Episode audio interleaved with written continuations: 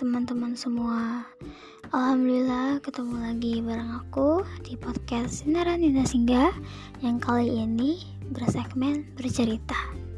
Selamat mendengarkan.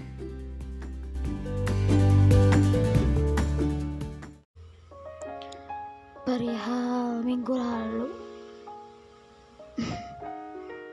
Ada sedikit cerita adalah hari yang paling melelahkan hari di mana prinsipku yang di awal gak pernah sama sekali nampilin sebuah kesedihan di depan orang-orang.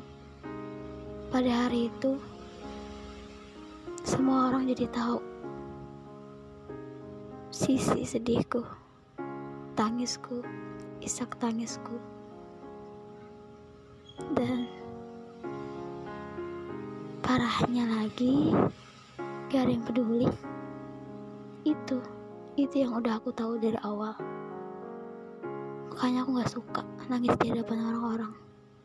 Karena gak ada yang peduli. Hari hari di mana setelahnya. Terasa begitu berat dan cukup tahu kalau ternyata gini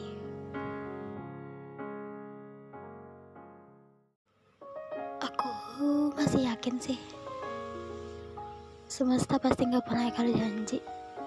Semesta pasti ada rencananya sendiri. Mungkin ada beberapa hal yang dirasa kok gak ada yang berpihak di aku sih. Kok gini sih? Tapi ternyata nggak tahu ya apa kisah di balik itu semua? Entah apa rencananya tapi kayaknya semesta punya rencananya sendiri. Yang yang gak bisa ditebak-tebak untuk sekarang. Dan mungkin emang yang terbaik setelahnya ya aku hanya menjadi orang yang cukup tahu aja